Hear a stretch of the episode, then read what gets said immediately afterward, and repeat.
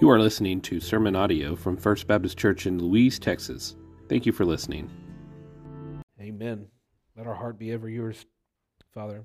Help us to trust you more and more every single day as we grow in relationship with you, as we chase after you. Lord, help our relationship with you to grow. We pray all this in Jesus' name. Amen. All righty. If you have your Bibles or your little scripture notebooks, we're going to start off this morning in Ecclesiastes chapter one, verses one through eleven. Ecclesiastes chapter one, verses one through eleven. See, I've never heard a sermon series on Ecclesiastes. I've, I actually, I was trying to recall, I don't know if I've ever heard a sermon on Ecclesiastes at all. I've never done a, a real deep dive into the book. I've read it a couple times, I've studied it, and it, but it always seemed kind of gloomy and dreary. Um, it's not like other books of the Bible. It's difficult. In fact, if you ask people, especially scholars, and even Jewish scholars, they, they question why did God include this book in the Bible, because it's not like any other book of the Bible. It's a difficult book to deal with. Um, some believe that it was put there in error, and it's an error to include it as part of Scripture, that it doesn't believe, belong with the rest of what God is conveying through His Word. But as I studied it, and as I studied it, and as I read it, and as I read it, and as I studied it some more, over the last few months, I have come to the conclusion that Ecclesiastes is a beautiful, magnificent piece of art. It's, it's a beautiful book of Scripture with the goal of driving us towards finding meaning in life. And that's why I titled the, ser- the sermon series Ecclesiastes, The Search for Meaning. Why is it so difficult to, to deal with? Well, because it doesn't steer away from the difficulties in life. He's not, the author of Ecclesiastes isn't trying to hide behind platitudes. He's not trying to hide behind these Christian sayings or these, these biblical sayings that we all hear. He's driving at the reality of the world that we live in, that is broken. In fact, Herman Melville, if you don't know who he is, he's the author of the book Moby Dick. He called Ecclesiastes the truest of all books. He called it the truest of all books, and why? Because it doesn't hide the reality of sorrow and pain of living in a fallen world. It doesn't hide the fact that there is a longing placed within us. In fact, the book can be somewhat refreshing. Ecclesiastes can be refreshing because the author doesn't sugarcoat the realities of the world that we live in. He doesn't gloss over the emptiness that life feels like at times. He doesn't put a veneer on and try to help us see. He doesn't put a veneer on and try to keep us away from seeing that things are broken. The author acknowledges that life is hard, but he also acknowledges that God is good. You see, the author of Ecclesiastes grew up hearing the platitudes of religion. He grew up getting the same pat answers to the problems of the world. But he wasn't satisfied with the answers that he received. He was looking for something deeper, something more meaningful. And I'm going to be honest with you this morning that some of you are going to struggle as we read through and dive through this book. It is going to seem to clash with what you've heard about and learned in Sunday school, what you've been taught your whole life. But God has included it in His Scripture for His own purposes, and His own purposes and for His own glory. And we can learn a lot from Ecclesiastes. We can learn how to be honest about the problems, to be honest about our struggles. We can learn how to pray well, how to lament, how to cry out to God when trouble strikes. Never cursing God in our circumstances, but crying out to Him because there has to be meaning to all of this. The book of Ecclesiastes, here's how I want us to look at, for it, look at it. It is a book that is longing for something better. It's longing for something greater. He's searching for meaning in the mundane. He's searching for meaning in what can seem to be meaningless. Ecclesiastes looks at the brokenness all around us, and what does he long for? What does the author long for? He longs for restoration. He longs for a rediscovery of the Garden of Eden, a restoration of life, of creation, and of meaning. And before we get into the text this morning, I want to lay kind of the groundwork for what we're going to read and study over the next twelve or so weeks. Ecclesiastes is a book for all generations. See, at the time that the, of this writing, the author is reflecting on King Solomon's life. All that King Solomon had gained, all that he had missed, all is almost like he's he's letting us look into a cautionary tale for the readers. For the young people, it points to the reality that there is more to life than money, pleasure, and knowledge. For young adults, it's, it points to the meaning outside of oneself, that there will never be true fulfillment in your job, in your income, or in your relationships. For the middle age, it points to finding joy not in your activities, not in busyness, but seeking joy and enjoying Jesus. For the more seasoned among us, it helps to point to the reality that faithfulness is the key to ending well. This book is a book for everyone, from the babe, from the cradle to the grave, if you will. But that doesn't make it any less confusing. In fact, back in August when we were first gathering back together with the youth, uh, one of the youth asked me about Ecclesiastes. She had just read it, and she was really put off by it. She was confused by it. She's like, why is this here? And I was like, that's a good question. Why did God give this to us? If we read it just at a surface level, it can be very confusing. It can be overwhelmingly confusing. And one of the reasons that it, it's that way is that the author gives us a whole list and host of problems and issues. He points out the worst of what's going wrong in the world, and we don't get any solution or purpose until the very end of the book. And many of us don't even read a book to the end of it. We get into it, and we start looking at it, and we don't ever get to the end. And if you don't get to the end of Ecclesiastes, you will not understand the meaning of Ecclesiastes. So as we begin the series, I want to do what I do when I'm reading a book sometimes, and I want to peek back at the end of Ecclesiastes. Levi's taken this habit over from me too, and he, he looks at the ending of the book as he's reading the book. But this will really help us to open our eyes and to understand what the author in Ecclesiastes is trying to say. So in chapter twelve, the last chapter of Ecclesiastes, in verse thirteen, he gives us the reason why he has written this. And this is what he says: when all has been heard, the conclusion of the matter is this: fear God and keep his commands, because this is for all humanity. All of the brokenness and all the problems that we see in Ecclesiastes is coming to this, is coming to head right here. What is all the matter? What is the meaning of life? The meaning of life is to fear God and to keep his commands. When all has been heard, the conclusion of the matter is this: fear God and keep his commands, because this is for all humanity. So as we venture into the deep waters of this book, I want to keep the, I want you to keep this verse in the back of your mind. Highlight it, underline it, just sear it into your brain. I want you to know that this is where we are going, that the goal of all life is to fear God and to obey his commandments. Now, one thing to note about Ecclesiastes, that as we look at the book, there are mentions of God in the book, but they are very few and far between. Instead, this book is not a book about what God has done in history. It is looking at our shared humanity instead of God's movement in history. And what I mean is this, is that the author doesn't talk about Exodus. He doesn't mention the patriarchs. He doesn't mention any of the history of Israel. Rather, his primary concern is the reality of the world around us, which is why it seems that it can be very dark and gloomy. For the author of Ecclesiastes, God is real, but so is the bro- brokenness and so is the suffering in the world. Ecclesiastes belongs to this, this segment of Scripture, this, this part of Scripture called the wisdom literature. Wisdom literature includes books of the Bible such as Proverbs, the Song of Solomon, or even the book of Job. And each of the wisdom books deals with something just slightly different. Proverbs focuses primarily on ethics, how to live a life that honors God and honors people. Song of Solomon, or Songs of Songs, is a love letter. It's also part of the wisdom tradition, and it focuses on the love between a man and his wife and the joy found in that relationship. Job is primarily about the reality of suffering in life and how even in suffering, God is in control. Ecclesiastes is about the pursuit of meaning and how true meaning cannot be found on this earthly plane, that there is nothing that is created that can give us meaning.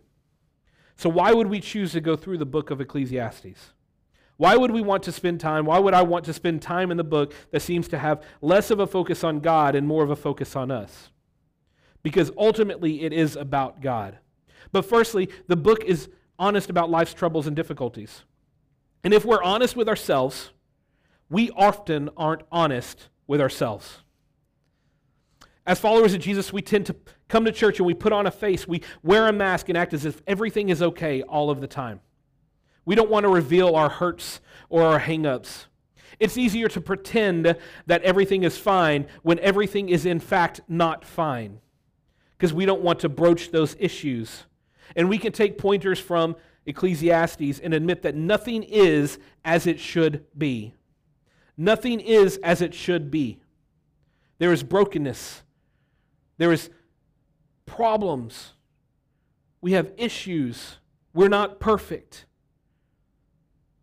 Secondly, Ecclesiastes helps us to ask the and answer the big questions of life, like, where do we find meaning? Is there a point to all of life? What is my purpose? These are all questions that everyone asks, and Ecclesiastes will help us to answer the questions. And thirdly, Ecclesiastes will help us to worship God better.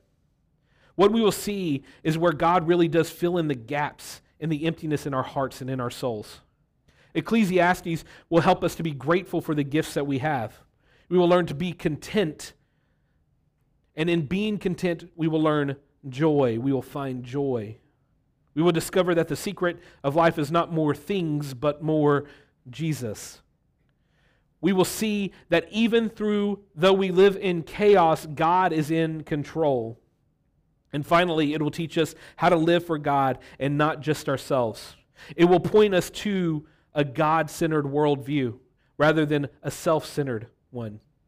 It will demonstrate creation's need for its creator. It, it will demonstrate our dependence on God to make meaning out of the brokenness.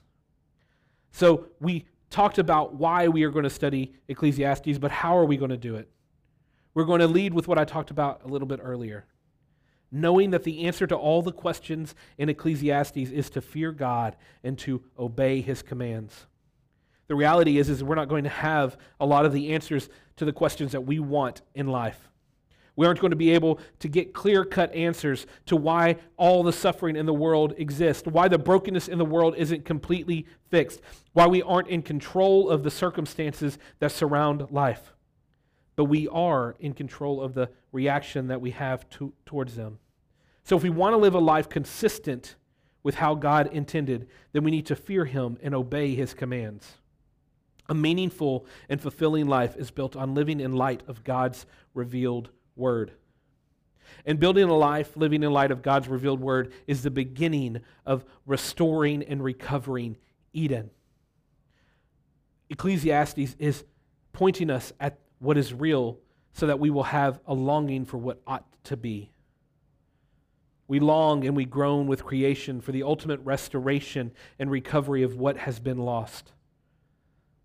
Now that I've set the stage for our study, that's the introduction, fourteen minutes long, let's get into what God actually says through the author in Ecclesiastes. But before we do that, let's pray and ask God to illuminate His scriptures this morning. Father God, I pray that this morning as we read your word, that you would illuminate the scriptures, that you would open our hearts and our minds to see who you are and what you have done.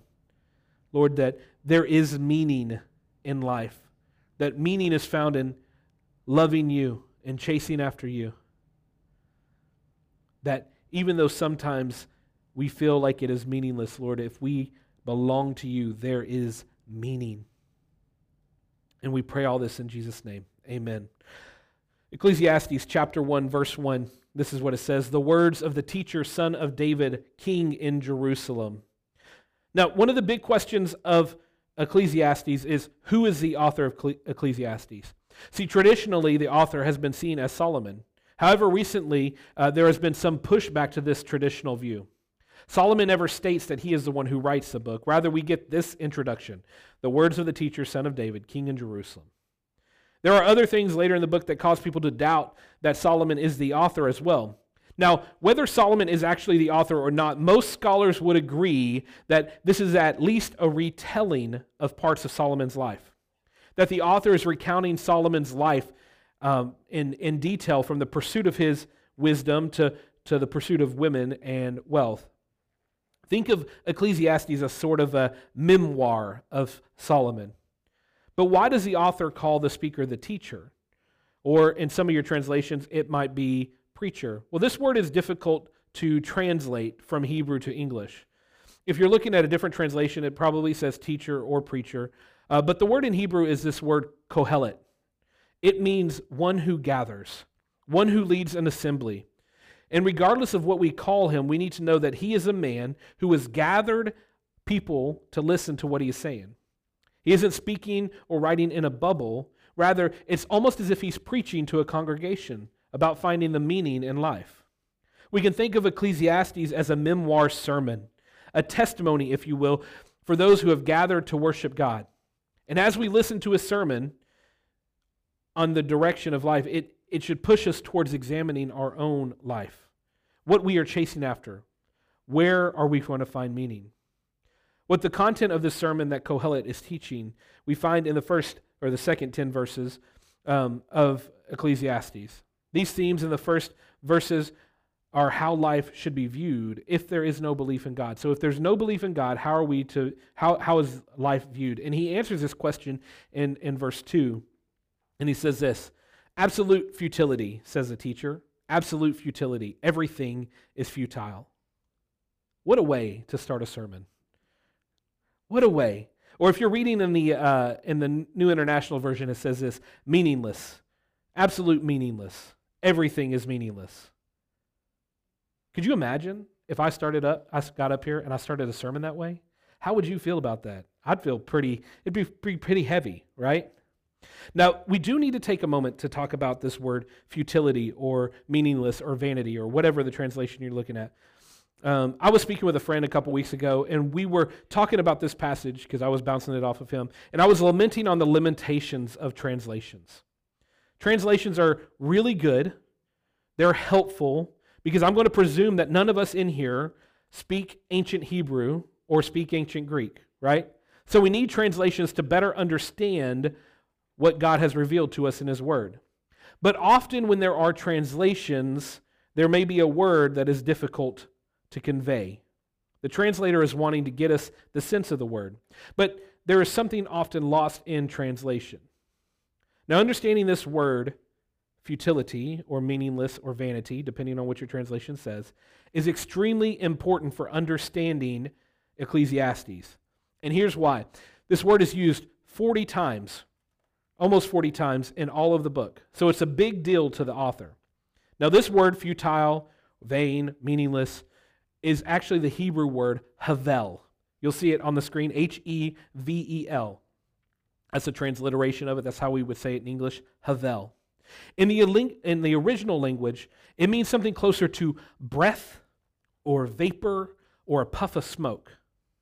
Think about going outside on a nice cold morning and letting out a deep breath. That breath that you are seeing rising from your mouth is the image portrayed in this word havel. So Kohelet, or the teacher, is wanting us to see that life is like that. It is simply a breath, a vapor. It's here one minute, and it's gone the next. We also see this in the New Testament, in James chapter four, verse fourteen, when he says, "Yet you, you do not know what tomorrow will bring. What will your life be? For you are like a vapor that appears for a little while and then vanishes." Or in Psalm chapter one forty-four, verse four, a human is like a breath. His days are like a passing shadow. Our life is marked by this word havel. There is not one aspect of life that isn't affected by the reality of havel. And death is the ultimate havel. When we die, we experience what it means to be just a vapor. The way that the teacher or the preacher uses this phrase is also interesting. He says this, hevel hevelim, or hevel of hevels. When the author of the Bible uses this phrase two, phrase two times back to back, it would add weight to the phrase. It would mean the most or best of whatever he is talking about. So like Song of Songs would be the very best song, or King of Kings would be the very best and greatest king, or Holy of Holies is the holiest place on all the earth. Therefore, hevel, hevelim, or hevel of hevels would mean this: as meaningless as possible, as futile as possible, as vain as possible. This is what it is. So when the author of Ecclesiastes is talking about this havel, or this futility, he's looking at it and saying, this is as meaningless as it gets. Now, this word havel is often used when it comes to idols in the Old Testament. Why? Because idols are meaningless. They can't do anything. They have no power. They are created by people to try to provide satisfaction, but they are empty. Now, I remember when I was in Bible college, I had one assignment in uh, uh, my world religions class, and it was that we would go and we would visit different places of worship. And one of the places that the guy, the professor told us to go visit was, uh, or that we could go visit, was a Hindu temple. So me and my buddy got in a car and we drove to a Hindu temple. And looking back, havel is what I saw. You see, in the Hindu temple, they were, there were several statues lining the wall. And those statues each represented a different god that they worshipped. And in each of these statues, there were burning incense next to them. And that smoke from the incense is what people were really chasing after. They had put their hope in these idols. They, they had offered food or money or other goods to the idols, those gods, that they, and they would pray that they would hear them. But it was all chasing after this vapor, this smoke that was disappearing. It was meaningless. And sometimes this is what happens to us. Let's not disparage these Hindu people and their belief. They aren't so different from you or I. We place our hope, we place our faith, we place our trust in things that are never going to satisfy, that are just like that vapor.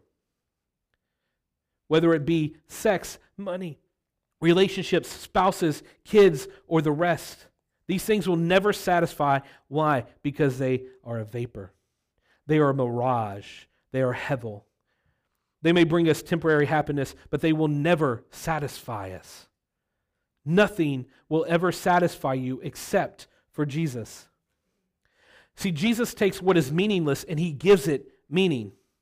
Whatever you're trying to build your life on other than Jesus is ultimately going to be meaningless. Now, here's the lie that we're told, that these good things that God has given us are the best things. But these good things will never be the best things because why? They are simply creations. If we want the best thing, we need to look past the creation and look to the Creator. Now, here's where I want to provide some balance. He's not saying that there is nothing good for us under the sun. He is not saying that we should sit on our hands and just wait to die. He's not leading us into a state of gloom and depression. He wants us to realize the reality of what we can be chasing after. The author even states that there are good things in life. If you flip over to Ecclesiastes chapter two, verse twenty-four, he says this, "There is nothing better for a person than to eat, drink, and enjoy his work. I have seen even this from God's hand." There is good in the world. The problem is, is when we try to take that good and we substitute it for God. When the good things become the God things, that's when we miss the mark. And in that, we will never find meaning. So when the preacher looks out at the created world, what does he see? He sees futility, vanity, meaninglessness. But I do want to, you to notice something that he's doing here, that he's limiting the meaninglessness. If you look down at verse three, and we'll go into it a little more depth in just a second, there's another key phrase that shows up often in Ecclesiastes, and it's this phrase, under the sun. You see, the futility of life, the vanity of life, the meaninglessness of life is limited to the natural realm. Again, he is pointing to the reality that there must be something more to life, because everything in this life seems to be coming up empty. So let's read through verse three. It says this, "What does a person gain for all of his efforts that he labors at under the sun?" So he's looking at this under the sun, but he's also talking about this gain. What do we gain from all the effort that we put in? This idea of gaining or a profit has the idea of dividends, right? That life is going to show up, and it shows up almost a dozen times in Ecclesiastes, gain does. Gain carries with it the idea that there will be something left over, that there will be a surplus. With all the effort that you put into life, all the toil, all the labor, all the time, all the energy, what do you get out of it? What is your profit? Because the reality of the matter is, no matter how much you work, how much you gain, how much you effort you exert, you are going to die, and you can't take any of that that you have gained with you. What does it profit to work all this hard under the sun? What are we going to get from it? If you are chasing after all these things in the world, if you are seeking to profit from this earth, you are chasing the wind. That's another phrase that's going to show up later. You are seeking a mirage. Ultimately, it'll profit you nothing. If there is no meaning, then there can never be a profit. You're like a jo- dog chasing his tail. The one who chases after meaning in their toil, meaning in their work, meaning in their relationships. If all there is to life is what is under the sun, then there will never be meaning and gain. And Jesus says something akin to this in Mark chapter eight, verse thirty-six. He says, "What does it benefit someone to gain the whole world, yet lose his life?" Too often we chase after things that will never profit us, while we're not chasing after the one, Jesus, who will. How can this teacher, how can this preacher come to this conclusion? Well, the reality is he's very observant. We're going to look at what he has to say in the next few verses. We're going to hear him say, nothing changes, nothing is new, and nothing is remembered. A very hopeful message, isn't it? First, nothing changes. Verses four through seven. A generation goes and a generation comes, but the earth remains forever. The sun rises and the sun sets, panting. It hurries back to the place where it rises. Gusting to the south, turning to the north, turning, turning, goes the wind, and the wind returns in its cycles. All the streams flow to the sea, yet the sea is never full. To the place where the streams flow, there they flow again. The first thing that the author of Ecclesiastes wants to see of this futility of life is that nothing changes. We're going to see that a generation goes and a generation comes, but the earth remains forever. Think about that for just a second. One of the interesting things he says is that a generation goes and a generation comes, not comes and goes. Usually that's a phrase we use, is comes and goes, right? Why did he put it like that? Because there's never any progress. Generations are progressive. They aren't progressive. They're just replacements. One generation just simply replaces the next. The only constant is that the earth remains forever. Generation after generation, the new generation just replaces the old. This is the circle of life. The same old, same old. The same monotony. Like we're stuck in some kind of generational Groundhog's Day. The mindsets are always the same when it comes to generations. The younger generation thinks the older generation is stuffy and old-fashioned, and the older generation thinks the younger generation is lazy, selfish, and disrespectful. It never changes. It's a circle of life, as we learned from the Lion King. People come and people go, but the earth remains. Jerome, one of the early church fathers, said it this way, "What is more vain than this vanity, that the earth, which was made for humans, stays, but the humans themselves, the lords of the earth, suddenly dissolve into dust? What is more vain than that, that we this earth was created for us, and yet we don't ever get to stay here?" Not only is this true for humans, but it's true for the sun and the wind and the, the sea as well, this, this monotony of life.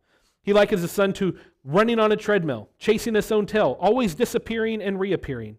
For all its effort, for all its energy that it spends, it never makes any progress. It's just down one day and up the next. Not only that, but the, not only the sun, but the wind. It's constantly moving, blowing wherever it will blow, turning and turning, but never going anywhere. The cycle continues, but there's no progress, never reaching its destination. The sea and the rivers are the same. Streams flow into the sea, and the sea never gets any deeper. It never fills up. The river never runs dry. It's no doubt that the teacher here is thinking about specifically the Dead Sea in Israel. You see, the Dead Sea is a landlocked sea. It has nowhere to go, and yet for centuries, the water has flowed into it, and it still has never overflowed. Obviously, we know about the, the cycle of, of water, right? That's what Declan was telling me about the other day. But the reality is, is no matter how much things happen, nothing changes. All of this work, all of this toil of nature is exhausting to think about, yet it profits nothing. As much movement and energy that is expended, nothing changes. Where is the profit? What is the goal? Where is the progress? If we want to make this a more modern example, think about it this way. You're, you finished laundry today. There's going to be more laundry tomorrow. You wash the dishes today. You're going to have to eat again, and that means you're going to have to wash the dishes again. Any progress that you made with the chores that you have done will never be done. You're running on this treadmill to try to keep up. One commentator said it this way: the natural cycle demonstrates that all our activity is pointless because nothing changes despite a whole lot of activity. The poem paints a picture that we are trapped in a monotonous prison day after day, not so much unlike Bill Murray in Groundhog Day. The monotonous prison is exhausting, and the teacher, preacher knows as much. In verse eight, he says this: all things are wearisome, more than anyone can say. The eye is not satisfied by seeing, or the ear by or ear filled with hearing. All things are wearisome. No matter how much we try, no matter how much we toil, no matter how much energy that we exert, we will never be satisfied. Why? Because things will never change. Our own personal experiences ch- tells us this. We get worn out chasing the same old thing, especially when we believe that there isn't anything more to life. So if we got money, and we want money, and we're chasing after money, guess what? That money's never going to satisfy. We're going to need more money. Not only that, but we use the senses God has given us to find satisfaction. We use our eyes to look and seek new things. I don't know how many of you have noticed or not, but it doesn't matter how much media you consume, whether on T V or books, you're never satisfied. There's always another book to read. There's always another show to watch, another social media platform to explore. And if we actually took a moment and, and instead of being distracted and we saw these things for what they really are, we would know that we would never be satisfied. I know it's hard to believe, but you could live without Facebook or Instagram or Snapchat or TikTok or even cable or Netflix or Hulu or professional sports, and even you could survive without internet or Wi-Fi. You could. But too often we want to chase after those things. I hear Levi in the back saying, I could never. But you could. Those things didn't always exist. We're seeking to satisfy our senses. If we're seeking to satisfy our senses, we will never truly be satisfied. It may feel good in a moment. It may cause a brief distraction, but it won't bring fulfillment. Now, most of you have heard the phrase, and even probably said the phrase, the more things change, the more they stay the same. Well, this idea comes from Ecclesiastes chapter one, verse nine. He says this: what has been will always be, and what has been done will always be done. There is nothing new under the sun. There is nothing new. There truly is nothing new under the sun. Now, when people hear this, especially those who like to argue, they would say, sure there is. Televisions are relatively new. Smartphones are relatively new. Social media is new. Rocket ships are new. But the argument misses the mark on what the teacher is, is trying to say. Surely there are innovations in life. But the reality is there is nothing new that fundamentally changes the world. Television is just a simply a different form of entertainment. Smartphones are a different tool to communicate. Social media is just a different way to communicate, be entertained, and get very angry at times. Rocket ships are a new form of transportation, as are cars. New innovations still fall in the same categories of the human experience. You see, the fundamental events in life remain the same: birth, marriage, family, work, taxes, and death. Nothing changes the fundamentals of humanity. Not only this, but these new innovations are still created by the same fallen people who created the first generation of those. They could be used for good or bad. You see, the tools may change, but their uses remain the same. And the most fundamental thing hasn't changed. We are still sinners in need of a Savior. We are still broken, and we're seeking restoration. Now, to end on a high note, here in the opening of Ecclesiastes, we're going to read that nothing is remembered. Nothing remembered, Ecclesiastes chapter one, verse ten. Can one say about anything, look, this is new? It has already existed in the ages before us. Verse eleven, there is no remembrance of those who came before, and to those who will come after there will be no remembrance by those who follow them. Nothing remembered. We tend to have, a, as one uh, commentator called, historical amni- uh, amnesia. Each generation tends to be- live with blinders on. We tend to forget or negate the past as not important to our, as our present. But the reality is, is that the things happening how, now have happened before. But we tend to live in the present age and we forget about the past. One guy said this, those who cannot remember the past are condemned to repeat it. My question to you is, like, how many of you can remember your great-grandparents? How many of you can remember, maybe you can remember your great-grandparents. What about your great-great-grandparents? Or your great-great-great-grandparents? How far do you go back before you just forget that those people even existed? That those people lived through some of the roughest times, through World War One, World War Two, through the Civil War, right?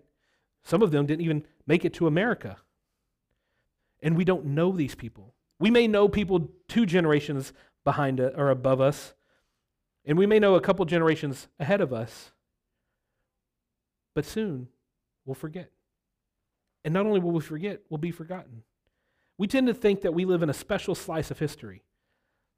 But what we can know from Scripture is that things are usually the same. There is nothing new. And here's the hardest pill to swallow. One day, your name will most likely be forgotten.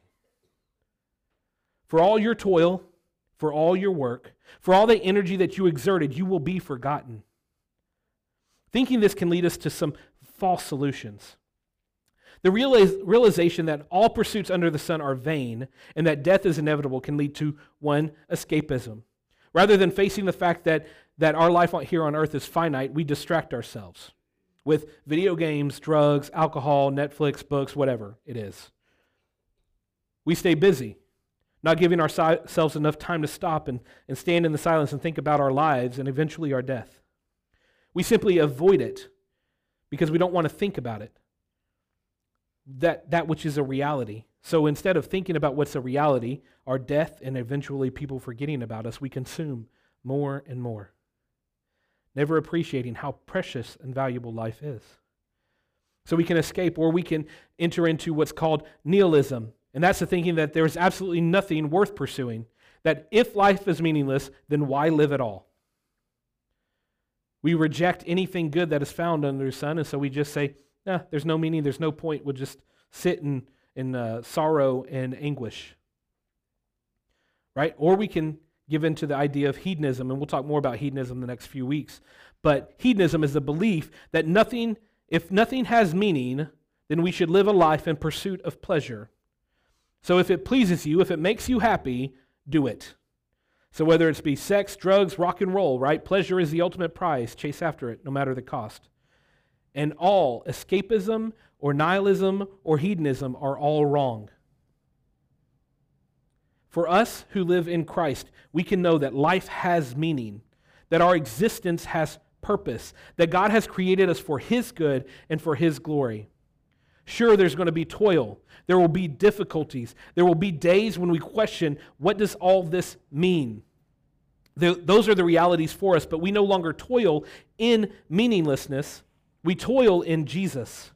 Our hope in the gospel. Our hope is the good news of Jesus, that He made a promise to make all things new, that He made a promise to recreate a new Eden. And that longing for Eden that we feel in our hearts and our mind is found in Christ. Why? Because Jesus changes everything. First Corinthians chapter fifteen, verse fifty-eight says this, therefore, my dear brothers and sisters, be steadfast, immovable, always excelling in the Lord's work, because you know that your labor in the Lord is not in vain. Our work, our toil, our pursuit to bring glory and honor and praise, not to ourselves, but to our Savior, is not in vain. Our work should be done not in the pursuit of fame or for fortune or vanity, but should be done to honor Jesus. We are saved and we are called for a purpose, and that purpose is to cultivate the kingdom of God all around us. Or even Ephesians chapter two, verse ten says this, we are His workmanship created in Christ Jesus for good works, which God prepared for us ahead of time. And if God prepared, prepared good works for us ahead of time, that means our life has purpose. The reality is, is that the world that will not remember you. They won't remember your work. They won't remember your toil. They won't remember your struggles, the sweat of your brow, the blood of your, of your body, but Jesus will. Jesus will remember the toil. He will remember the struggle. The one who created you and loves you will remember you. And that's why your life has meaning. Jesus will redeem everything.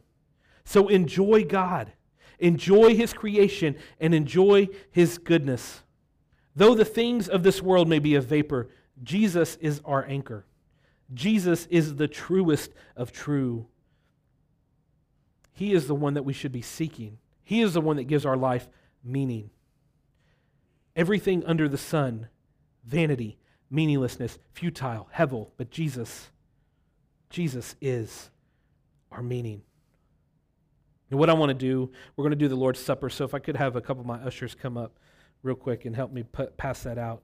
Um, but as we're doing that, I want us to think about and reflect on our lives, what God has called us to do, who He has called us to be. And so we're going to, I'm going to be quiet for a minute after I pray, and then they're going to pass out the Lord's Supper. Father God, thank you that you do give our life meaning.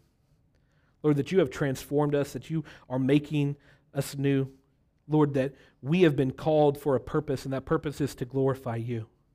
Help us to live that life, not chasing after the things of this world, but chasing after your heart. And as we reflect on you through the Lord's Supper, I pray, Lord, that we would lean into the reality of the grace that has been given to us. In Jesus' name we pray. Amen. Thanks for listening. To find out more information about our church and ministries, visit f b c louise dot com.